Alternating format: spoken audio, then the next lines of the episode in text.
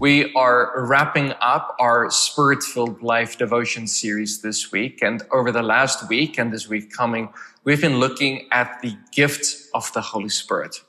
There are various gifts, but they are all from the same Holy Spirit. I find that sometimes believers reject the usage of the gifts of the Holy Spirit because they think it is more holy to rather pursue carrying the fruit of the Holy Spirit. But I believe that the gifts of the Holy Spirit are simply just misunderstood. Sometimes believers even uh, choose to reject the gifts of the Holy Spirit because of past experiences where leaders misused or even abused the gifts of the Holy Spirit for, uh, for their own purpose and gain. And that is why it is so important for us as the church to understand biblically what is the role and the purposes of the Holy Spirit for the, the gifts of the Holy Spirit to the church today. The first question we need to ask ourselves is why gifts? Gifts are given to the church so that the church as a whole may be strengthened and so that everyone can be built up into Christ likeness. But there is one specific gift mentioned in the Bible that the apostle Paul tells us to pursue and desire all above the rest. And that is the gift of prophecy. The gift of prophecy is the one gift we are told to pursue.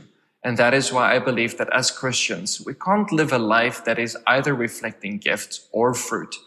A spirit filled life is a life that reflects both the gifts of the Holy Spirit as well as the fruit of the Holy Spirit. In your Bibles, turn with me to 1 Corinthians chapter 14, and we will be reading verses 1 to 5.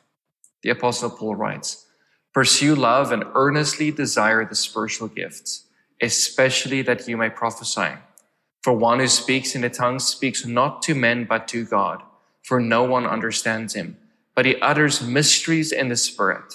On the other hand, the one who prophesies speaks to people for their upbuilding and encouragement and consolation. The one who speaks in a tongue builds up himself, but the one who prophesies builds up the church. Now I want you all to speak in tongues, but even more to prophesy. The one who prophesies is greater than the one who speaks in tongue, unless someone interprets, so that the church may be built up. Many people, when they hear prophecy or prophet, they immediately get pictures of Old Testament prophets that come to mind or encounters in Pentecostal traditions of in the church of big prophets that operate in the church today pretending to be very holy and righteous people, but you can kind of sense that they're abusing their own gift.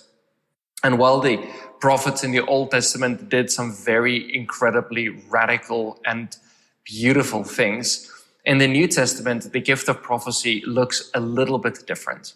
Now, there are still those who are called to the office of the prophet, and they will operate differently as the Lord instructs them to operate.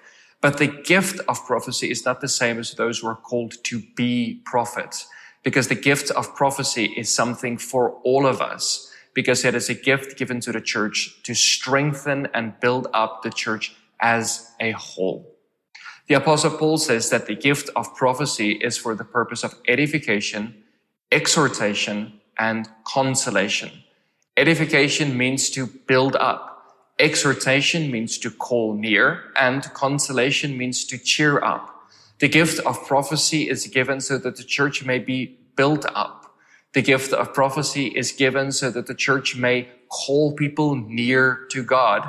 And the gift of prophecy is given so that we may cheer up those with heavy spirits in our Christian family. The primary gift and the purpose of the gift of prophecy is not to direct or to correct the body of Christ. It is rather to encourage the body of Christ. We should never allow people who are ministering in the gift of prophecy to speak negatively into the lives of others. The goal of the gift of prophecy is to bring out the best in people. We are to mine the gold that is hidden in between the rubble in people's lives.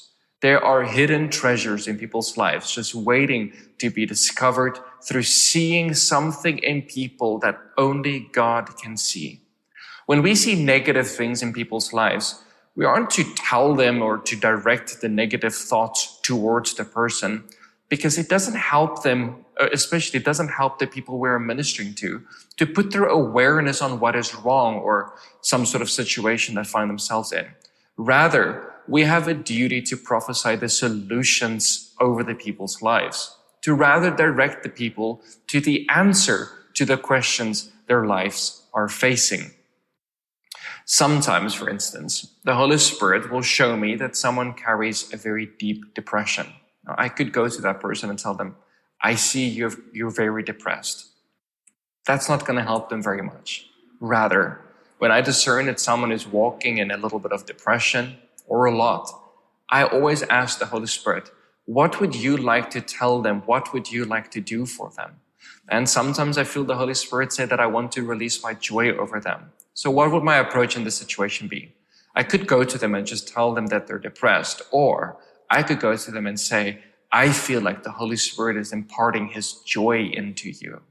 You see, the one shifts and put their fo- attention and focus on the problems that they're experiencing. The other one makes them aware and puts their eyes on Jesus and their solution to their problems that the Holy Spirit is imparting into their life. So you might be wondering right now, is the gift of prophecy for everyone? Or is the gift of prophecy only for certain people called to be prophets? I believe that anyone who is born again and baptized in the Holy Spirit can prophesy. The apostle Paul certainly seems to think so.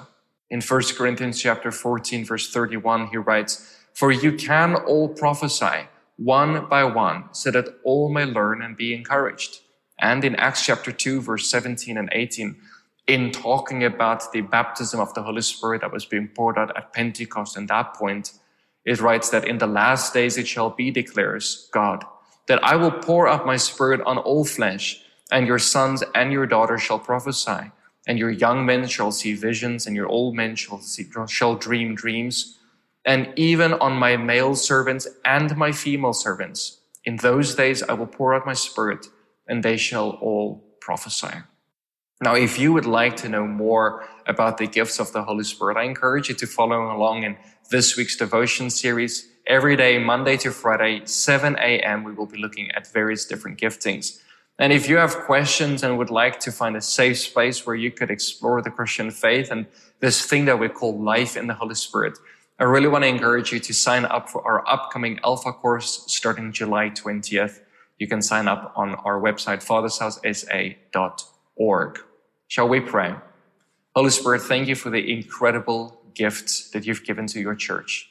Will you help us understand how the gifts work, what the purposes are for them in the church, and will you help us use them to build up and strengthen your church? Wherever we are today, may your presence abide with us, and may we be constantly aware of your love for us. In Jesus' name we pray. Amen.